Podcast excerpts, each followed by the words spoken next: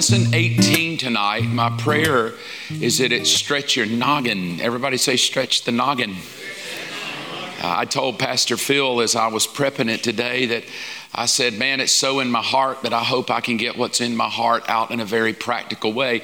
It always challenges me that I will be able to communicate what's in my head in a very practical way. But what I'm going to share with you tonight is going to be a lot of scripture, if that's okay.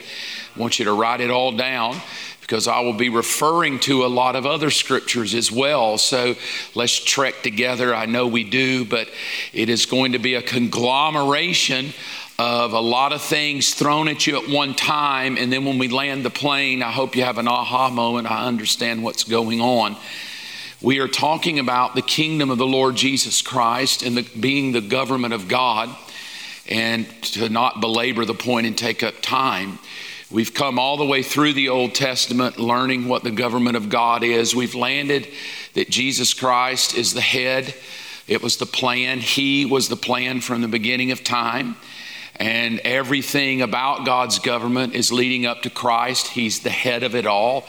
And then the whole purpose of it all we saw last week is He wants to birth a body, He wants to birth a church, and now the church becomes the governing influence on planet Earth. It's my belief that if Christians ever understood the power that we have and the authority that we have, that we really could change cities and governments and nations just through understanding the power that we walk in and the power that we have because we, whether we understand it fully or not, are the government of God on planet Earth. And so, my goal from lesson 18 all the way to about the second week of May is to teach us as the church how do we practically walk this thing out to where we are ruling and reigning now. As we said, I'll give you this, as we said last week we left off right here. We left off that the challenge is not believing everything that Jesus did for us. That's pretty simple as a Christian. Oh, Jesus did this. It's learning how to reign now and learning how to reign with what He's promised us. But then there's this also coming moment when Jesus comes back, and I want to try to spend the next remaining lessons of this topic on how do we do this in the most practical way? If you'll open your Bible, I want to start here. I want to pick up this topic, and this is the start as we come into the New Testament, we pick up a, a conversation, and it happens multiple times. It's not just once. It, it's going to happen here, and then it'll happen multiple times in Jesus' life as well but tucked away in the teaching is something very profound that if we'll pull it out, it might bring better understanding. Matthew chapter 3, verse 1. In those days, John the Baptist came to the Judean wilderness and began preaching. Now, here comes his message Repent of your sins and turn to God, and then and to really grab this, it's interesting. We don't have time to look at the history of it, but we're talking about a 400 plus year gap of God not even speaking. From the book of Malachi to the book of Matthew, when the story of Matthew picks up the life, we would say the life of Jesus, right? When they start the life of Jesus, we're talking about a 400 year gap of nothing like God doesn't prophesy, there's no God showing up going, hey, y'all forget about me. Nothing. It's total silence. And so when God inserts himself back into the plan, like the plan, remember, the plan has always been existing. So just because there's deathly silence doesn't mean God's like, eh, I'm going to change my mind. So even from Malachi, the end of Malachi, to the arrival of Jesus Christ is about 400 years of just silence. But just because it's silent doesn't mean the plan's not working. So the moment the timing comes, we get the introduction back into what? In the blue. Back into the kingdom. Like God's not even going to give us an opportunity to think it's never been about the kingdom. He's not going to give us an option to say, What do you think this is about? So, this is what he says Repent, John the Baptist, verse 2 of Matthew 3. Repent of your sins and turn to God for, and then the introduction, for the kingdom of heaven is near. I hope I've done a good enough job getting us to the point that kingdom is the government of God. So, the way I would read this is repent of your sins and turn to God, for God's government is near. And what we're going to find out is not just near in, in timing, like the time, but it's near in proximity because Jesus is the government of God that has come now in the flesh. So all of the Old Testament, all of the rituals, all you know, we, we looked at the, the Ark of the Covenant and all the things that are part of that system of government. Now what we understand is God Himself is coming in the flesh, so the government of God shows up in the flesh. You ever want to know what God's government looks like? Look at Jesus. He's the express image of God on planet Earth, Hebrews 1. It goes on to say this in verse 3, same passage. The prophet Isaiah. So now we go from John the Baptist going, Repent, the kingdom is near. Now we point backwards and we look thousand years back plus, and it says the prophet Isaiah was speaking about John when he said, He is a voice shouting in the wilderness. And then this is what he was shouting in the wilderness. And this is what Isaiah prophesied Prepare the way of the Lord's coming and clear the road for him. So here's what I wrote out on that is that the introduction in the New Testament is that the government of God is the way that God works. It's the way that God works in time. The timing is now. God shows up and says, Hey, I'm going to show you how I'm going to work this thing out. So it, it's going to have to do with time, but it's also the direction that He moves as He goes through time as it relates to His plan and purpose. I'll read the whole thing again.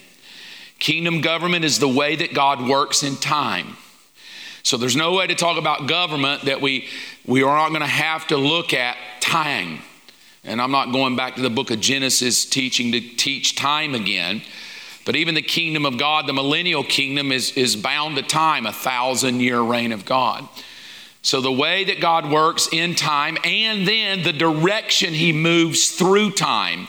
So, as God, who's eternal, moves Himself through time, He moves in a certain direction and that is all related to his plan and purpose. So everything we read in the Bible, God's always moving the direction. What is the direction? My plan and my purpose. Always. Even when you think it cannot, like you're down to eight people on planet Earth, eight people, everybody else dead in the flood. It doesn't matter because God was working a direction for his plan and purpose. Now, without giving a test, I don't want to say if I'm a good teacher because say if you flunk, I'm a bad teacher. What's the plan and purpose? What's it always been? The local church. Remember, from the beginning of time and eternity from time, God is destined that the church would always show forth the wisdom of the plan. The local church would show forth that plan. Now, here's where it gets interesting. Because the kingdom of God is related to time and his government is related to time, everything God does Look at verse uh, 5 of Genesis 1. God called the light day and the darkness night, and the evening passed, and the morning came, and it marked the first day. Genesis chapter 2 1. So the creation of the heavens and the earth and everything in them was completed. And on the seventh day, here we go.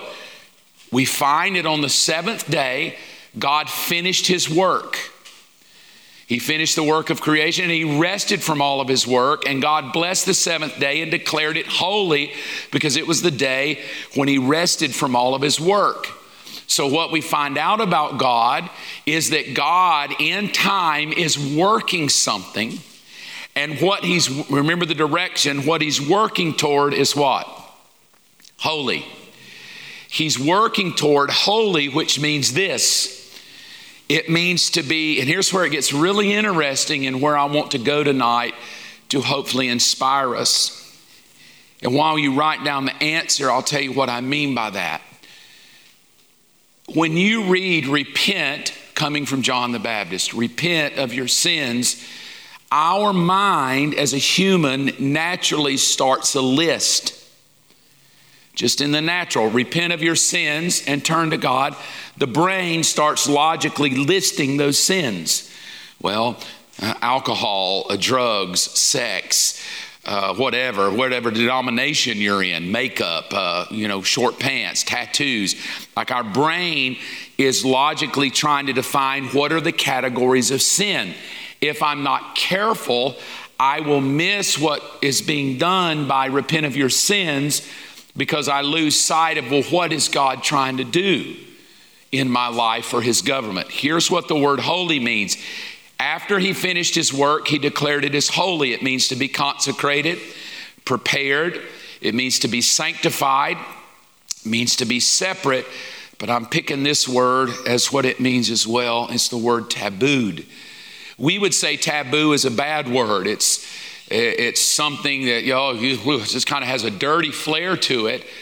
But you have to understand when you talk about the work of God. So let's start with this. When you talk about God's work, his work is taboo, meaning he's not asking for your opinion of it. Taboo means it's off limits. Taboo means you don't touch it. Taboo means stay away from it. It is what it is and it's not it's not to be tampered with. This is what he'll say in Deuteronomy chapter 4. Don't add to my work. Don't subtract from my commands that I'm giving you. And I love it. It sounds like a dad that's angry, but it's just point blank true. Just obey. Now that's Deuteronomy, but what it's going to tell me is that this has been God's way. You remember I said his, his way of what he's trying to do. His way is that his wisdom should never be tampered with. If you tamper with my wisdom, it will not go well for you. And my wisdom, which would be his commands, my wisdom are not up for opinions, just obey them. Now that's weird because we'd think, well, shouldn't we like hash it out? Shouldn't we like talk this out a minute? And the way it reads, and what we're going to really deep dive tonight, my opinion is that when John the Baptist shows up and says, repent, it is very much connected to this topic of something taboo that the people had touched that he was trying to turn them back away from it because they no longer saw it as taboo and they were nowhere close to what God wanted.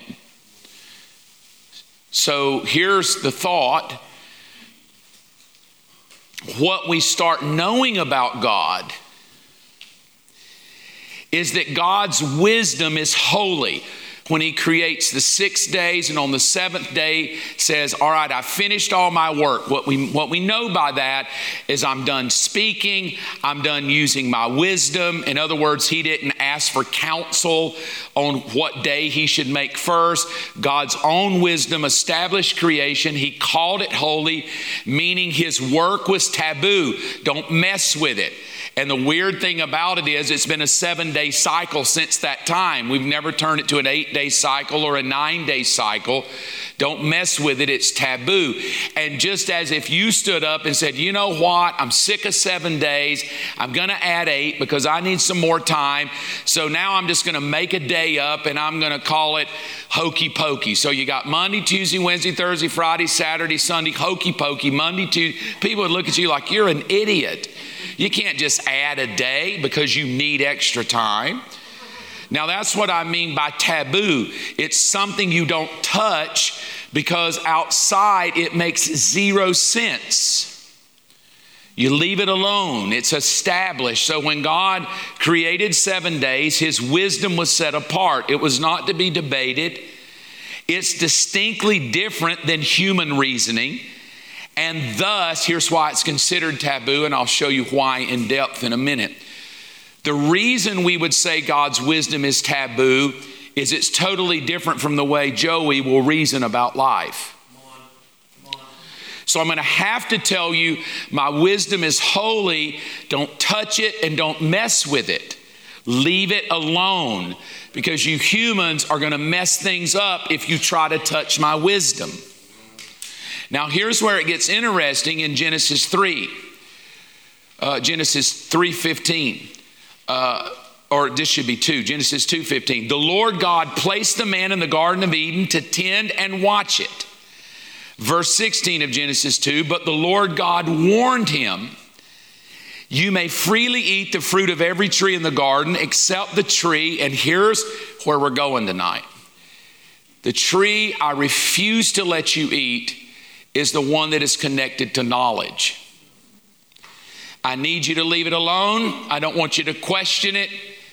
I want you to, you can, you can do anything except play with knowledge.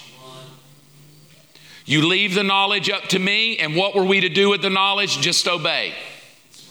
Don't question my knowledge. Don't question my reasoning. You would think that would be simple. Why would a human ever even question it anyway? He's God. Why would anybody? So here's what we're going to find out.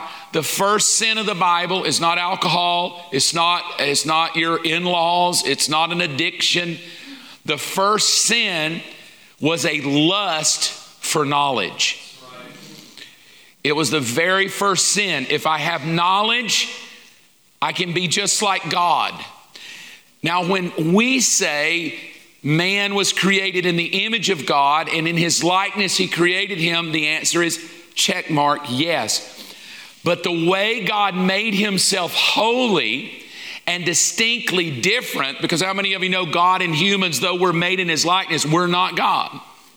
Right? I mean, you agree with that? We're in his likeness, but we're not God. We're in his image, but we're not him. So if I'm in his likeness and in his image, then what makes him still holy? It's that he possesses the realm of all knowledge. That's the thing that separates him. Meaning, he wants me coming back for, to him to figure the plan out. He wants me coming to Him to pull on His knowledge uh, and to know what He wants me to do. But this knowledge in these two words, this knowledge is not just can I build a boat knowledge, but the knowledge of what was good and the knowledge of what was evil. God said, That's what separates me from you. I'm the one that will call that. I'm the one that will determine that. You would think we would just go, That's good. I don't really want that anyway. I got everything else in the world. So powerful this was taboo, this knowledge of good and evil that only God was going to have the command over was so taboo that if you eat it, you'll die. Yeah. So it's nothing to play with. So, what we start the Bible out with, God's wisdom should never be tampered with. Never. It should simply be obeyed and taken as fact and obey it and just do it because when you touch the wisdom of God, here's what happens. The moment a human dissects knowledge from God's wisdom, death is certain. Now, when God made that statement, you better believe Lucifer heard it. I'm going, the way I'm going to tempt them is not, and we often laugh like, like what sin could Adam do? There's no, there's no gamble, there's no casinos, there's no strip clubs, there's no churches to be mad at, there's no preachers to be mad at, there's no other women he's cheated with, there's no porn, there's no Instagram, there's no old girlfriend. Like, how in God's name could they tank the world? There's nothing appealing. But the tanking of the world was the enemy knew the, that the thing I'm going to touch is for him to dissect God's wisdom. And the moment he does and he pulls from it, he's going to die. So we're less than one chapter later. One chapter later, the enemy shows up. Now, here's what gets interesting. Jump all the way to the New Testament. I wanted to show you what's happening. The message of the cross is foolish to those who are headed for destruction. But we who are being saved know it's the very power of God, as the scriptures say. I will destroy the wisdom of the wise and discard the intelligent of the intelligent.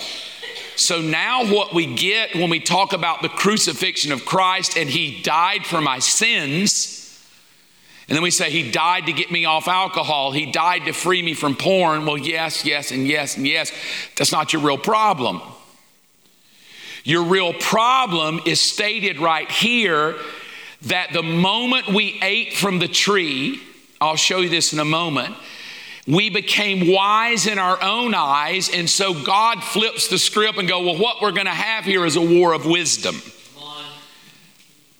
And the real problem at hand is not what is your sin, what is your biggest weakness, what is your Achilles heel. The root challenge of God's kingdom government is that there is this issue of being separated from His wisdom. And the moment I'm separated from His wisdom, all hell ensues. My marriage suffers, my health suffers, my life suffers, my flesh suffers, everything suffers. So, how is God going to remedy the problem? It didn't say Jesus came to deliver us from drinking, He came to deliver us from porn. He came to get, you know, all of the lustful things. Watch what he said. Jesus comes as the power of God because he's going to do what? What is Jesus going to destroy? the wisdom of the wise. It didn't say he came to destroy porn. He came to destroy alcohol. He came to destroy, destroy, smoking, drug addiction. He came to destroy the wisdom of the wise and the intelligence of the intelligent. In other words, everything in me that says those are the answers to my life the alcohol, the anger, the hurt that's what, those are the things that fulfill this void in me. But the thing that fulfills the void is the wisdom of God. So this becomes the battle. The battle is not for your fleshly intents. The battle is that humans had given the middle finger to the wisdom of God and we tried to live it without Him. Now, when we do that, it doesn't mean we can't be smart, go to the moon, uh, fly around in the orbit, whatever. It doesn't mean we can't be smart. It means that we've, we've unplugged ourselves from God's life. Here's what it goes deeper 1 Corinthians 1:20. So where does this leave? And now he pulls out all the smart people. Where does it leave the philosophers, the scholars, and the world's brilliant debaters, meaning that there's still really smart people in the world. And all these smart people, the philosophers, scholars, and debaters, they can get you off of your, you know, your addictions. You can go to counseling, you can see doctors, you can go to therapy. You do not need Jesus to get off porn. Just go to therapy and get somebody that'll keep you accountable. You don't need Jesus to stop smoking. You don't need Jesus to quit all your bad habits. You just need to learn how to conquer your fleshly addictions, and you can do all that without God.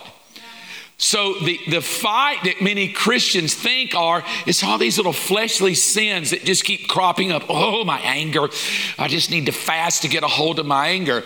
It's not your anger that's the problem, it's that the anger has trumped his wisdom. And so it's his wisdom that's the battle. Because I feel like my anger's the answer. And we say things like, I just got to crucify the flesh, meaning don't be angry. No, it's not don't be angry. You can don't be angry just by going to eat Mexican and take a shot of a Diet Coke and calm yourself down. Don't be angry only works when I re exalt his wisdom to a throne in my life. I don't do that because his wisdom has done something. And so, watch it what he says. He says, So, where's the philosophers, the scholars, and the world's brilliant debaters? I love this. God has made, and now here comes the sin. If you want to know what the sin has been from day one, it's that God has made the wisdom of the world look foolish. I would say take a picture, but we give you all my slides. But the wisdom of the world is the sin. It's what he came to destroy. It's what he tried to destroy in the beginning. Hey, look, don't eat that fruit, okay? Just don't eat it. Don't eat the fruit. Now, once you understand this, and i am going to take you there tonight, you will start realizing that every one of Jesus' sermons suddenly start making perfect sense. Why does he say the things he says? It's because the wisdom of this world how could Jesus be relevant 2,000 years ago to today? We don't have any verses on transgenderism in the Bible. We don't have any verses on don't go to strip clubs and nightclubs. Any verses don't go to Vegas. I mean, there's nothing that really touches the world. Don't get on internet porn. There was no internet then because God knew that was not the problem. The problem is not what does culture do in our sinful behavior. The problem is the wisdom of the world because it travels through time along with God and it sets itself up as the prevailing problem of why every sin abounds. So I have to touch this. I have to touch the wisdom of the world.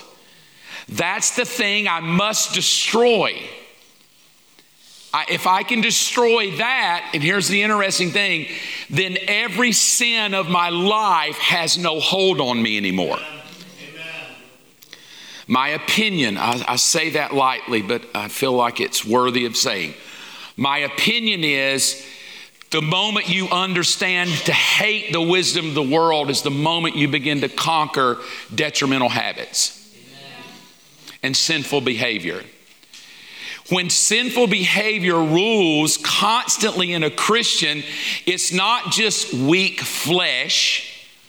Again, you could go to the gym for weak flesh. You could hire a life coach for weak flesh. You could do a nutritional p- plan for weak flesh.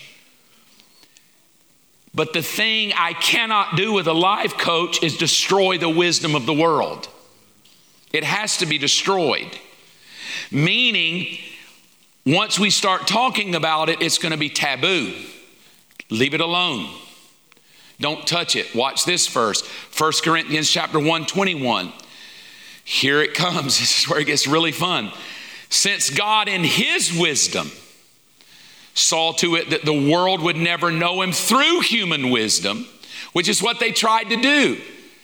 This takes me all the way back to Genesis chapter 3. Eve wanted to know the wisdom of God and know Him. It's what she said I just want to be like Him. I just want to know good and evil. And through her own wisdom, she wanted to know a level of God that could never be known. There's something about the mystery of God. You will never know all there is to know about Him, it's mysterious. He, he, he's all faceted wisdom. It's multifaceted. You, you can dig for 20 years and go, I've exhausted it, and then wake up the next morning and go, God, I've never seen that. Anybody ever done that in your Bible? Like, I've read that a thousand times. How did I? Oh, Lord, gee, I, how did I miss that? Because human wisdom can never know the wisdom of God fully, but they wanted to. So if I can leave, if I could deposit you there, I would end the whole teaching, and this is just the intro, with the war for sinful behavior is, is a wisdom problem, not a flesh problem. It's a human being thinking God knows more than me and he's always right. And he doesn't care how I feel. And he's not up for my debate or opinion. He simply wants my obedience. Amen. And oh my, you find a human being, and one thing we love to do is debate with God. We love to give him our opinion. We love to let him know how we think and feel. But from the beginning of time, he's always landed on if I want one thing out of you humans to know about my government, once I give you my wisdom, it's taboo. Don't touch it, just obey it.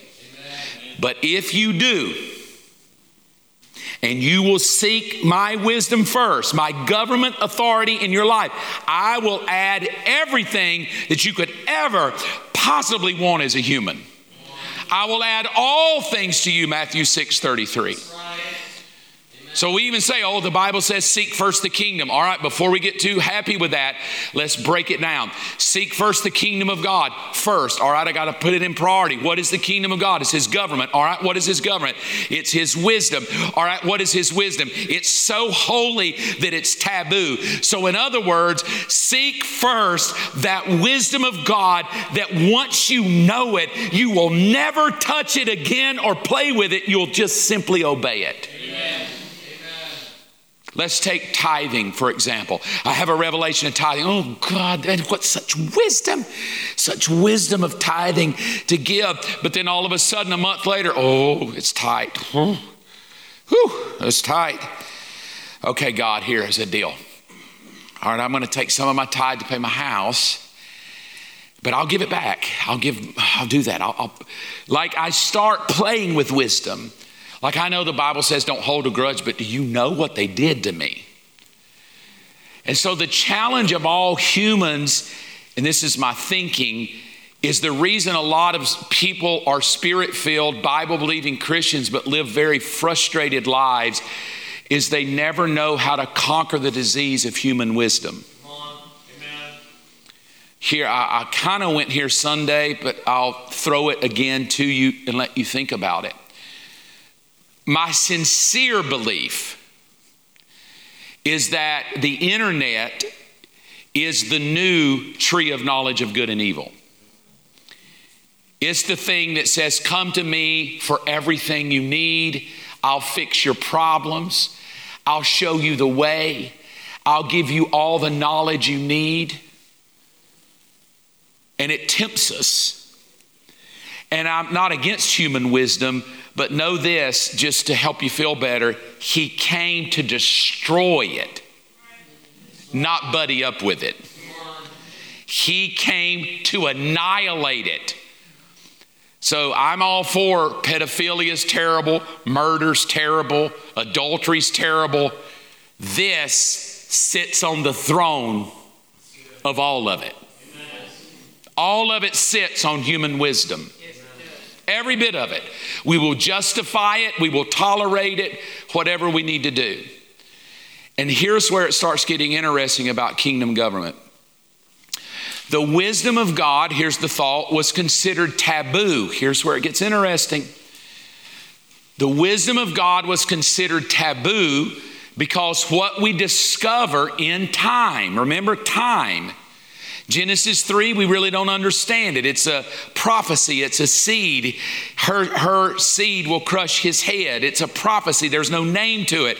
There was no prophecy going, his name will be Jesus, his name will be Emmanuel. There was no Isaiah, the people in darkness have seen a great light. There were, there were no prophetic words at all. It was just a very blanket statement that her seed out of her womb is going to crush that serpent's head. Very abstract, very non nonchalant, like when, next week, no time frame to it, just a prophetic word, Genesis 3:15. But what we find out of why God's wisdom is so taboo, why you never touch it, why you never question it, is because His wisdom is not just how He thinks, His wisdom is Christ. So I'll read it again. The wisdom of God was considered taboo because what we discover in time, from Genesis all the way to Corinthians, we're about to pick up, what we discover from the book of Genesis 3 all the way to what Paul will give us revelation in Corinthians is that the reason his wisdom was to never be questioned and touched is because that wisdom was Christ. It's why when you go back and say, well, why would God tell Moses he can't come in just because he hit a rock? I mean, I've disobeyed before. I actually kicked the dog by mistake one time. I mean, come on, we all make mistakes. But it wasn't that that uh, Moses made a mistake. It's that Moses touched something taboo. And the taboo thing was, I need you to speak to it. And he goes, Thanks, but I'm a little ticked. Spank, spank. And God's like, Yo, bro, no. Because you struck it, you're not even getting in. That way, if I was a reasoning animal, I would say, What are you talking about? I've been 40 years with this motley crew of sorry people. I brought them out of Egypt. I said goodbye to my family. I've lived out here in this blooming desert, living off the same food. Come on, somebody, if it's Mexican, I'd have been all right, but it wasn't. The same food for 40 years, and you're not blooming, gonna let me go? Well, it's not that you struck the rock out of anger, it's that you considered my wisdom, which was taboo, as futile because the rock you struck was Christ. Now that's weird. So, so if I go theological, so the rock was Jesus? Is that what you're saying? The rock was Jesus. Because that's the way it reads. That rock was Christ. So was, is Jesus a rock? That's really weird. But what you begin to find out is God's wisdom, His word, is Jesus in the flesh. So to touch His word is to touch Christ. To strike His wisdom is to strike the Son. And you're going to pay a high price when you have taboo to my wisdom. You will pay a high price. Oh, I'll let you get by with fleshly things. I'll let you get by with murdering a, a woman's husband because you got her pregnant and slept with her. But when you touch my wisdom and you disdain my wisdom, you will pay a high price. I told you, do not take anything out of Jericho. Bring me the dude that took something because he, his family, and his children, and everybody related to him is going to be sucked up in the earth, and nobody be mad at me because you've touched my wisdom. Like that's all those weird stories in the Old Testament. Like, man, God seems mad. No, he's not mad. He's not bipolar. He's teaching us that his wisdom is taboo. You don't touch it once he states it. You, you, you, don't, you don't touch that stuff. I'm not saying every single time because what we find out is repentance whew, is a great way to stave off the consequences of trusting human wisdom. You say, Is there any hope to my stupidity? Yes. Repent. Don't repent of smoking. I've been smoking. I just want to repent of smoking. I've had so many people in 40 years of preaching repent, I'm smoking. I'm drinking too much. And I'm like, great, great, leave the alcohol. One dude came up and left his weed. I've been smoking weed. He's dumped it out. So I got a whole bunch of weed. What am I going to do with that? I'd uh, go sell it and pay off the building. I don't know. right? I don't know, but but it's it wasn't, hey, let me come up and dump it out. That's great. It feels good in the moment. It's revival services. We all clap. But when you go out the door, if you've never crucified human wisdom, in about two weeks, you're going to be looking, could I get my weed back? Right? And then we go, well, they're just an addict, or well, they're just a, or they're just so powerful, or I had a bad day, because it's human wisdom that becomes the battle. Why is this so powerful? Because God's wisdom is Christ. Look at what Paul will say in 1 Corinthians 1. So we preach that Christ was crucified, verse 23. The Jews are offended. That sounds like modern day America. And the Gentiles just say it's all nonsense. So Paul now enlightens me that the reason the wisdom of God is such a battle is because to human wisdom it's just stupid. Why would I give if I'm broke? That's stupid. You give after you get out of debt. You give after you pay. Yes, human wisdom, don't give God a dime or anybody else till you pay your credit card. You need to pay your credit card. But godly wisdom is you can give yourself out of debt. Amen.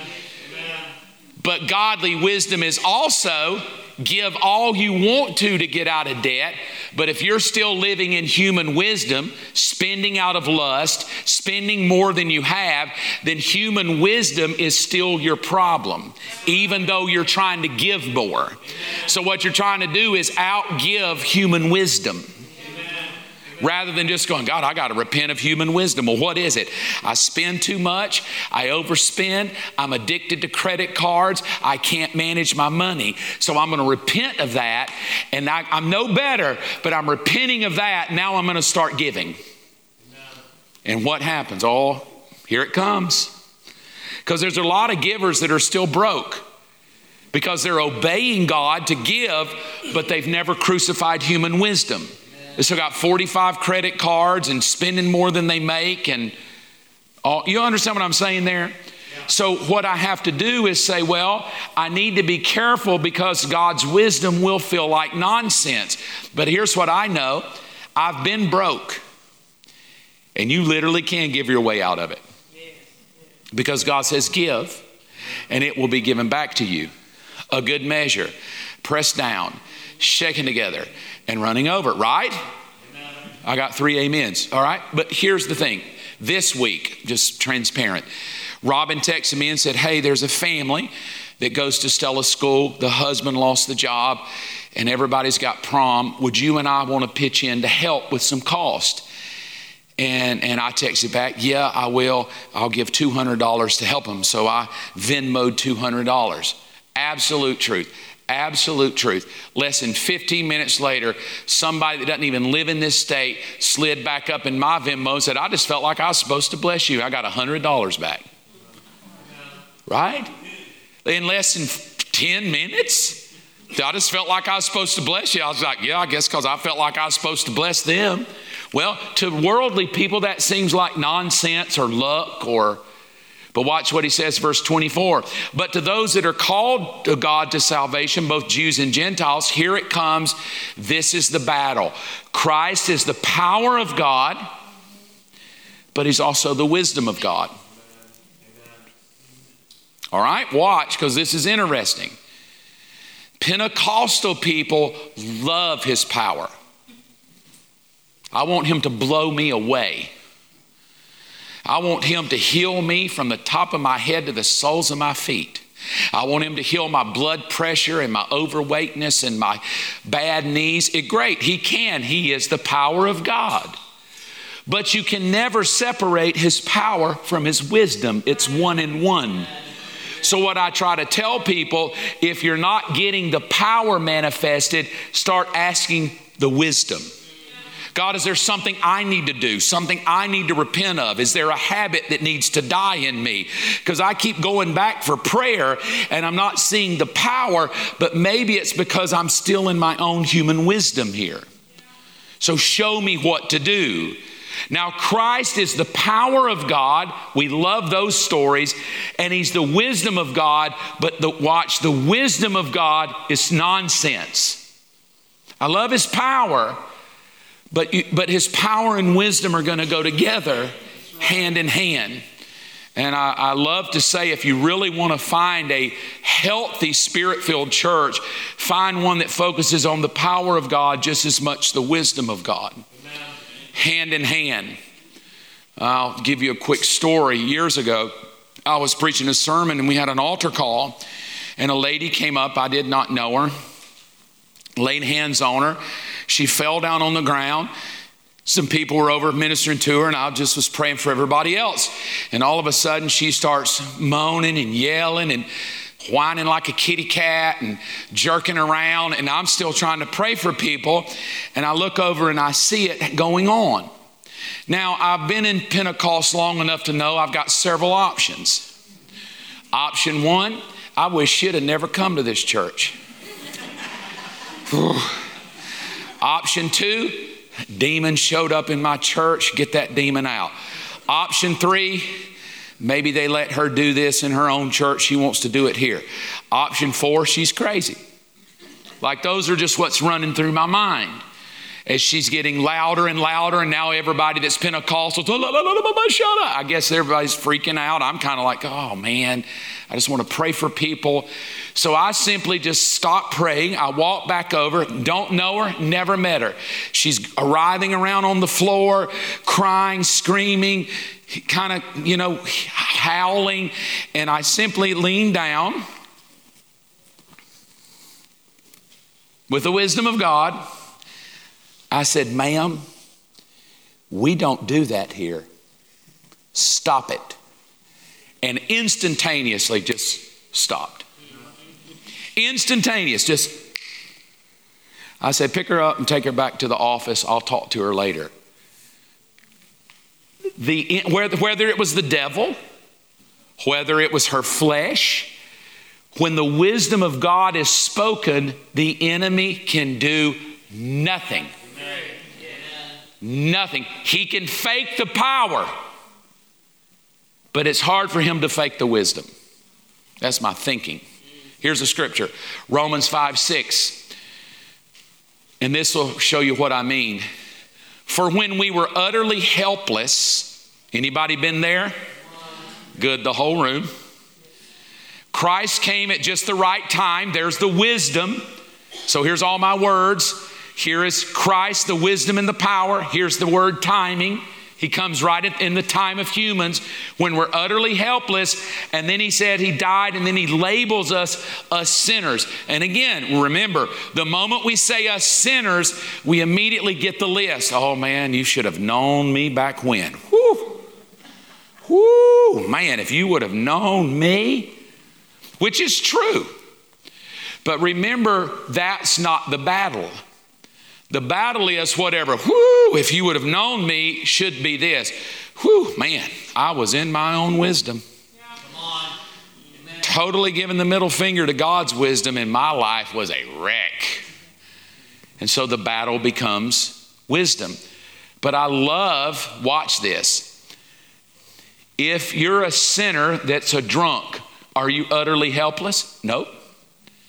You don't even need Jesus. I can just send you to rehab to the Blake House. And the Blake House can give you hope and help you come off alcohol. Are you addicted to porn? That's a sinful problem. Are you utterly helpless? No.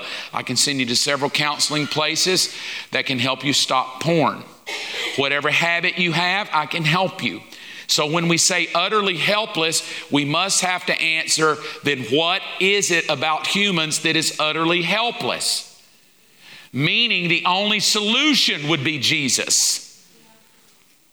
So let's not think that the sins are utterly helpless. We can fix some of those. We can stop overeating and gossiping on our own, read the right book. But utterly helpless must mean there is a problem that only Christ can solve, and it's the problem of rejected wisdom. He's going to die for it. It looks foolish. It's the wisdom of God pitted against the wisdom of men. And when you're in the wisdom of a human, you are utterly helpless. I cannot help you when you rely on your own wisdom.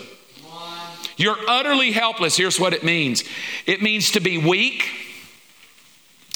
it means to be infirmed, it means to be feeble, it means to be impotent, and it means to be sick. Now, you see Jesus fixing all that in the New Testament, right? We see him help weak people, infirmed people, people at the pool of Siloam, people with crippled feet, dead people. He, he touches them all. But here's the funny thing He touches them all with power. The one with the issue of blood, he said, Ooh, I felt, he didn't say I felt wisdom go out of me. He said, I felt power go out of me, virtue left me. Now, He is the wisdom, but it was the power that fixed all these broken things. But the thing that's going to fix the real thing that is the thing that is the problem of all things was not going to be solved walking down the street touching blind people. It was only going to be served by doing that which was utterly foolish to fix the utterly helpless, and that was to be crucified on a cross because that was the wisdom of God. So the power of God fixed all the broken people before the cross ever was.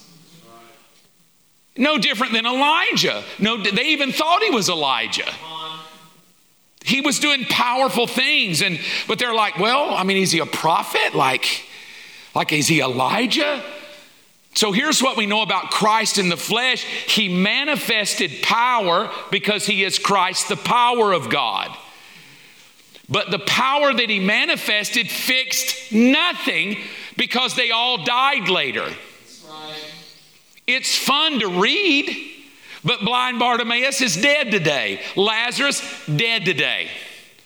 All of them that touched his power, dead today. But the moment he was crucified, that was the wisdom of God. And because of the wisdom of God, Lazarus is still alive. Right? Like the wisdom of God trumps everything. So Christ was wisdom when he was walking, but his power touched us. But it was the wisdom that conquered the real problem. Human wisdom is the real problem. You all have abjected yourself from what God wanted.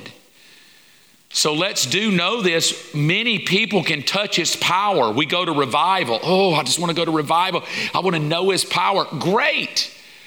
But when you get off the floor, honey, if you don't have his wisdom, no guarantee that your marriage is going to stay fixed.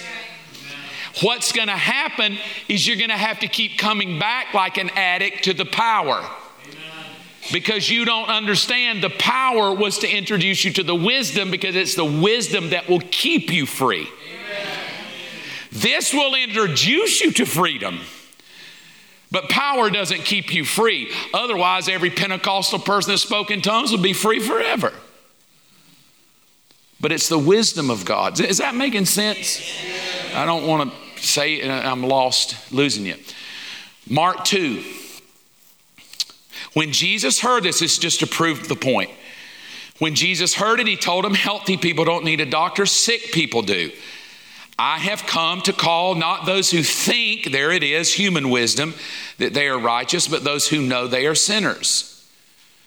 And truly, it wasn't many of them that even knew they were sinners until the handful that he picks. Oh, I don't have time to go there tonight. But I, I want to say again that he came to heal sick people but the reality of it is, he didn't just come to heal sick people, he came for something far greater. This is his power to heal sick, but his wisdom is going to heal the condition of every soul. Now let's pick up Jesus. We started with Matthew, in Matthew, with John the Baptist. And John the Baptist was repent. Repent of what? Repent of your sins. What sins? That you've rejected the wisdom of God. And his wisdom is here now. Now, fast forward one chapter, Jesus shows up traveling Matthew 4 23, throughout the region of Galilee, teaching in the synagogues and announcing the good news. And what he does, he starts right out. Let's just go ahead and get the subject. It's about the kingdom. The government of God is here. And then it says this, and he healed every kind of disease. So now what we know is his power is working. The wisdom is here and the power is working, but it's the crucifixion where the wisdom is fulfilled and true freedom happens. So there's a lot of people he healed we don't know much about, but I do want you to see this that the power is working, but it's the wisdom that is the battle. All right? Here's the thought the weak, the sick, the impotent, and the infirmed were not simply about physical maladies. Jesus healed all of these before his redemptive work on the cross. It would be no different than somebody today coming up and going, Is it all right? I'm a healer, so come up and let me pray for you. And through my hands, God is going to heal you. Oral Roberts, different healers that have been, Kathryn Kuhlman. There's people alive today that have the literal gift of healing. My dad is one of them. He has a literal gift of healing. My dad can lay hands on sick people and God just miraculously heals them. Maybe their faith, maybe not, but God gifted him for that. Every time I feel something sick, I'll walk up to him and go, Hey, pray for me. Because I know when you do, I'm going to get healed. And God gifted him. Now, just because dad is gifted to pray for physical maladies that get healed, is he Jesus? No. But he operates in his power. But it's the crucifixion that is the battle. The battle is for the wisdom of God. That's why there will be a lot of people that operate in power and we'll write books about them and we'll, but at the end of their life, it, they're a mess. Their marriages are broken. They're, they, they have a, you literally read about God. I never knew they were an addict. The Jesus Revolution movie, I never knew Lonnie was a gay guy. Yet God was using him with power. Yeah, God was displaying power, using his power to captivate people. But when you don't operate in the wisdom of God, Lonnie keeps the story of his life is he keeps living a sinful life of homosexuality and dies of AIDS. But God still used him in power. But power's not the issue. Wisdom is the issue. I hope I'm making sense. I know I keep reading over and over because I want to get it in the heart. 1 Corinthians 1 again. Here's where we go back to our start. But to those called by God to salvation, both Jews and Gentiles, 1 Corinthians 1:24, Christ is the power of God and the wisdom of God. And then it verse 25 just blows your mind. This foolish plan of God is wiser than the wisest human plans, and God's weakness is stronger than the greatest of human strengths. I mean, think about that a minute. Just just think about everything I've said and now tuck that verse in what I've tried to get you your head to see. The foolishness the foolishness of the cross was God's plan, but his foolishness is wiser than your brilliance. On God's dumbest day, he's smarter than you. And all he simply asked get as smart as you want, get the PhDs, the EDDs, the THDs, the DDs, whatever D you need with a period behind your name. Get it. On your highest day, I'm still smarter than you. I still know more than you. So humble yourself, Mark, and submit to me and call unto me and reach unto me. Asa, go to the Bible. I think it was Asa in the Bible. He, he lives his whole life, and at the end of his life, it says he died with a foot disease because at the end of his life, he never sought God anymore. How many people do we know start out really great with his power? Samson, really great with his power, but he left the wisdom. The wisdom was don't cut your hair, boy, but I love the power. I cut my hair. Once I lose the wisdom, my life is a wreck. So the battle has been about the wisdom of God. 1 Corinthians 1 26 and 7. Remember, dear brothers and sisters, that a few of you, praise God, I guess he knows there's a couple of smart people on the earth. A few of you were wise in the world's eyes. You had the PhDs and the philosophy degrees and debates and scholarly things. Some of you were very powerful, and some of you were very wealthy. So, what, what God is letting us know, take this for what it's worth, you can do pretty well without Him. You can be wise without Him and pretty smart in the world's eyes. You can be pretty powerful. Come on. I got one out of that one. Pretty powerful people out there. They shut down an entire world and didn't even ask for your opinion forced half the world to get a vaccine whether they want it or not. Let's don't act like there's not powerful people. Sorry, I need to reel that back in. Wealthy people. So he's letting you know you can get wealthy without me. You can be smart without me. But instead, God chose the things of the world, the things the world considers foolish, to shame those who think they really are smart and wise.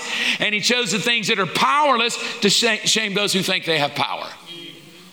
Wisdom and power, I use both of them to shame all of you. And I use the weakest thing because what I did not do, I didn't come and blow you away with my magic. I came and died for you because it was the weakest thing I could do in humanity. But the weakest thing in your eyes was the most powerful thing that could be done because I destroyed the wisdom of humans.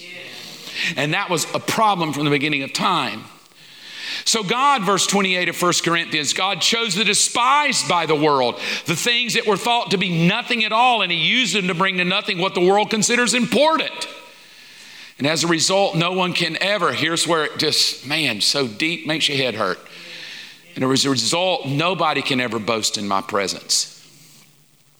Now, the moment I put it in pink, the moment it says nobody can ever boast in my presence, the thing you should do in your brain is go back to the first one that tried to do it. Who would it be? Eve. The first human that would ever do it is going to be Eve. If I backtrack to kingdom government, the first being that ever tried it was Lucifer, who becomes the father of it all. who his statement will probably go here later, but not tonight. His own title is the father of all lies. All right? But let's take the phrase boast in the presence of God. It takes me back, and I'll finish here shortly. It takes me back to the first story of a human that snubbed the wisdom of God. The serpent was the shrewdest of all wild animals the Lord God had made, and one day he asked the woman, Did God really say, You must not eat of the fruit of any trees of the garden? Of course we may eat the fruit of the trees in the garden.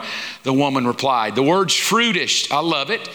The devil's pretty brilliant. Lucifer, the serpent's pretty brilliant. The word shrewd means subtle, crafty, sly, sensible, and prudent.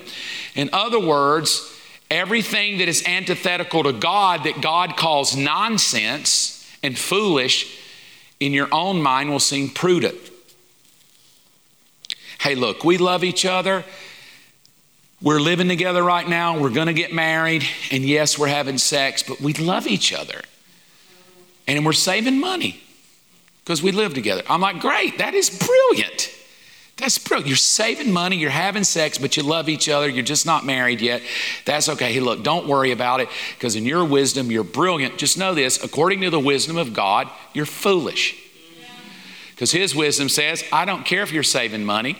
You don't shack up and have sex until you're in a covenant relationship of marriage, right? We can fight that all day long, but that is so. What we need to know, the way it first started, is that human wisdom doesn't feel foolish, it feels brilliant. My thinking feels smart. I mean, that pastor hurt me. I'm leaving the church and going elsewhere. Great, I would too. You should leave the church and go elsewhere. But the wisdom of God, if He did not release you, you need to shut your pie hole and repent and forgive them and sit there until God lets you leave. Sensible and prudent it feels, but it's still sin. All right? It's only the fruit of the tree in the middle of the garden, Eve said in verse 3, that we're not allowed to eat. God said, there's his wisdom, you must not eat it or touch it. If you do, here's where it gets really fun. You must not eat it or even touch it. If you do, you will die. That's wisdom. There is the wisdom of God, not the power of God, the wisdom of God. Eat it, you die. Lucifer inserts prudence. You won't die? Now, that's a lie, a bold faced lie, but he inserts it in a very sensible way. You won't die. God knows connects her right back to the heart of God. God knows that your eyes will be open as soon as you eat, and He plays on her prudence and sensibility. You really know you want to be like Him anyway. So if you do this, you'll be just like Him. You'll be like God. And then the word right here, here comes human wisdom. You ever want to know what the first sin was and the first temptation? It wasn't that the fruit was just wonderfully well, it tells you what she wanted. But the real thing is, it's this thing of knowing. I want to be in charge of wisdom. And that was so powerful of a pull that she eats the fruit. So the woman was convinced. What convinced her? The pull to know convinced her. The pull to be in the driver's seat. The pull to make the decisions for myself. The pull to do what's sensible and right and not so foolish. I mean, after all, it is foolish, every other tree, but that one, she saw that the tree was beautiful and the fruit looked delicious. And then the beauty of this, and she wanted the wisdom. She wanted the wisdom. It would give her, so she took some of it, and in the blue, she ate it. She gave some to her husband who was with her, and he ate it. Are you ready? Here's where it gets really fun. We're going to end right here in a few slides. To me, based on Jesus calling to repentance, John the Baptist calling to repent and turn back to God, kingdom government is God calling humans to turn from their own knowledge and return back to his wisdom and power. Why do I need to be in an upper room? Why do I need to go up there before I go in the, pre- the streets and preach? Because that's what I told you to do. Right. Well, how long am I going to be there? It doesn't matter, just stay there. Yeah. Well, what's it going to be like? Don't worry, when it gets there, you'll know. Yeah. Well, how will we know if we've never seen it? Here he goes in Matthew 3 again. From then on, Jesus began to pr- preach, return to God Here he is, Jesus again, return to God. What is he wanting them to do? Turn back to his wisdom. All of these sins, plural, are a result of a group of people in the very beginning, a woman and a man, that said, I don't care about his wisdom. I want to do what's sensible and prudent. And he calls them back, turn to God. What was turning to God? Coming to him. Come unto me, all you who are weary. What, what is he inviting them to? Come back to power and wisdom. Do you see that? Jesus saying, Come to me, for my yoke is easy, my burden. He's, he's not Jesus, a human, calling him to believe in a human. He's calling him back to wisdom of God. And if you will see my wisdom and you will come to me, you will find life in me. Amen. Now, here's where it gets interesting. This one thought is going to define the four gospels in one sentence. So I'm going to do my best to define the four gospels and the teachings of Jesus in one sentence. Here it is Kingdom government is eating of the wisdom of God. Go back to the very first sin, it was, it was connected to eating. But she didn't eat. She ate the fruit, and the fruit was don't eat it. That's the wisdom of God. Now, that wisdom we find out is Christ. And that that results when you eat of the wisdom of God, it results in being born of God, which is the onset of being governed by God that culminates in the bearing the fruit of God.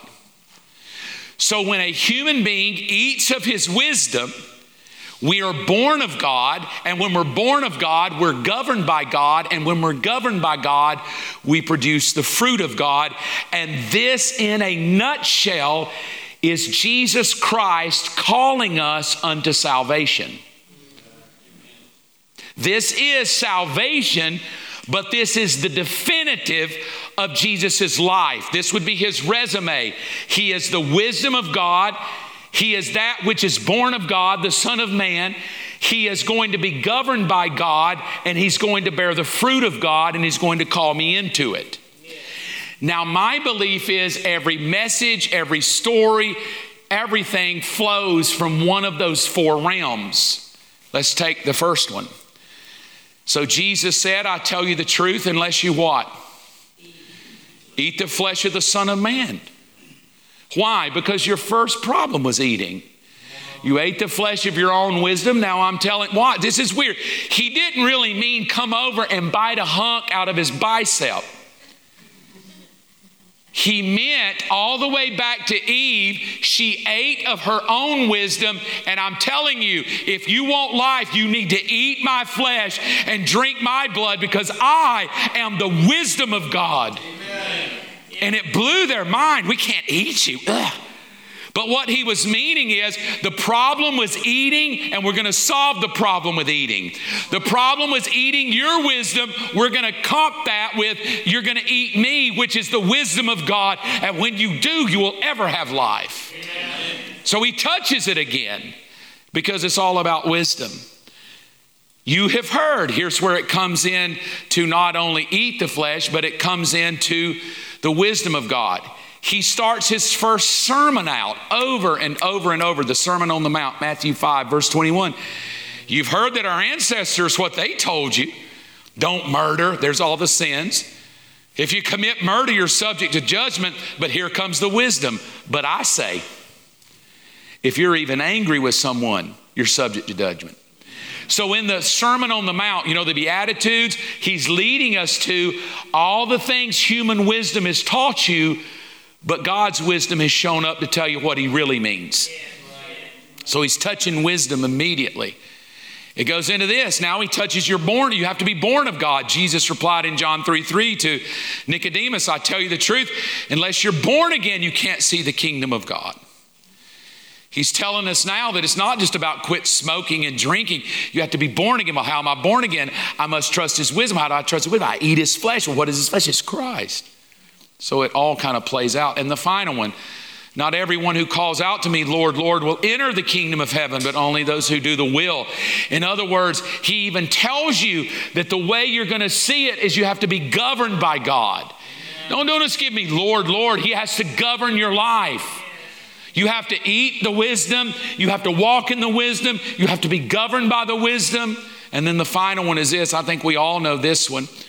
Jesus said in Matthew 21, didn't you ever read the scripture? The stone that the builders rejected has become the cornerstone. Well, this is the Lord's doing. It's wonderful to see. I tell you, the kingdom of God will be taken away from you and given to a nation that produces proper fruit. He expected fruit. He expected you to be governed. He expected you to walk in His wisdom. And there's a lot of us that are trying to crucify sin and sins of the flesh when the problem is we're living under human wisdom rather than His. And here's the conclusion. If I summed all of it up, I would sum it up with this sentence Kingdom government, and this is what's going to take us into the New Testament. Kingdom government is the wisdom of God ruling every aspect of human life. Now, the New Testament Gospels is going to display this beautifully because the wisdom of God is Jesus in the flesh, God in the flesh, that is going to show us how to do life on planet Earth. He's going to give us an object lesson to watch it play out. You want to know how to do life? Watch me because the wisdom of God is going to play out perfectly for you on planet Earth. So if you've ever thought, is there any hope down here? Yep, there's hope. And it is my belief is that what God is attempting to do with His government is to get you to lean into His wisdom. And when you do, again, everything changes.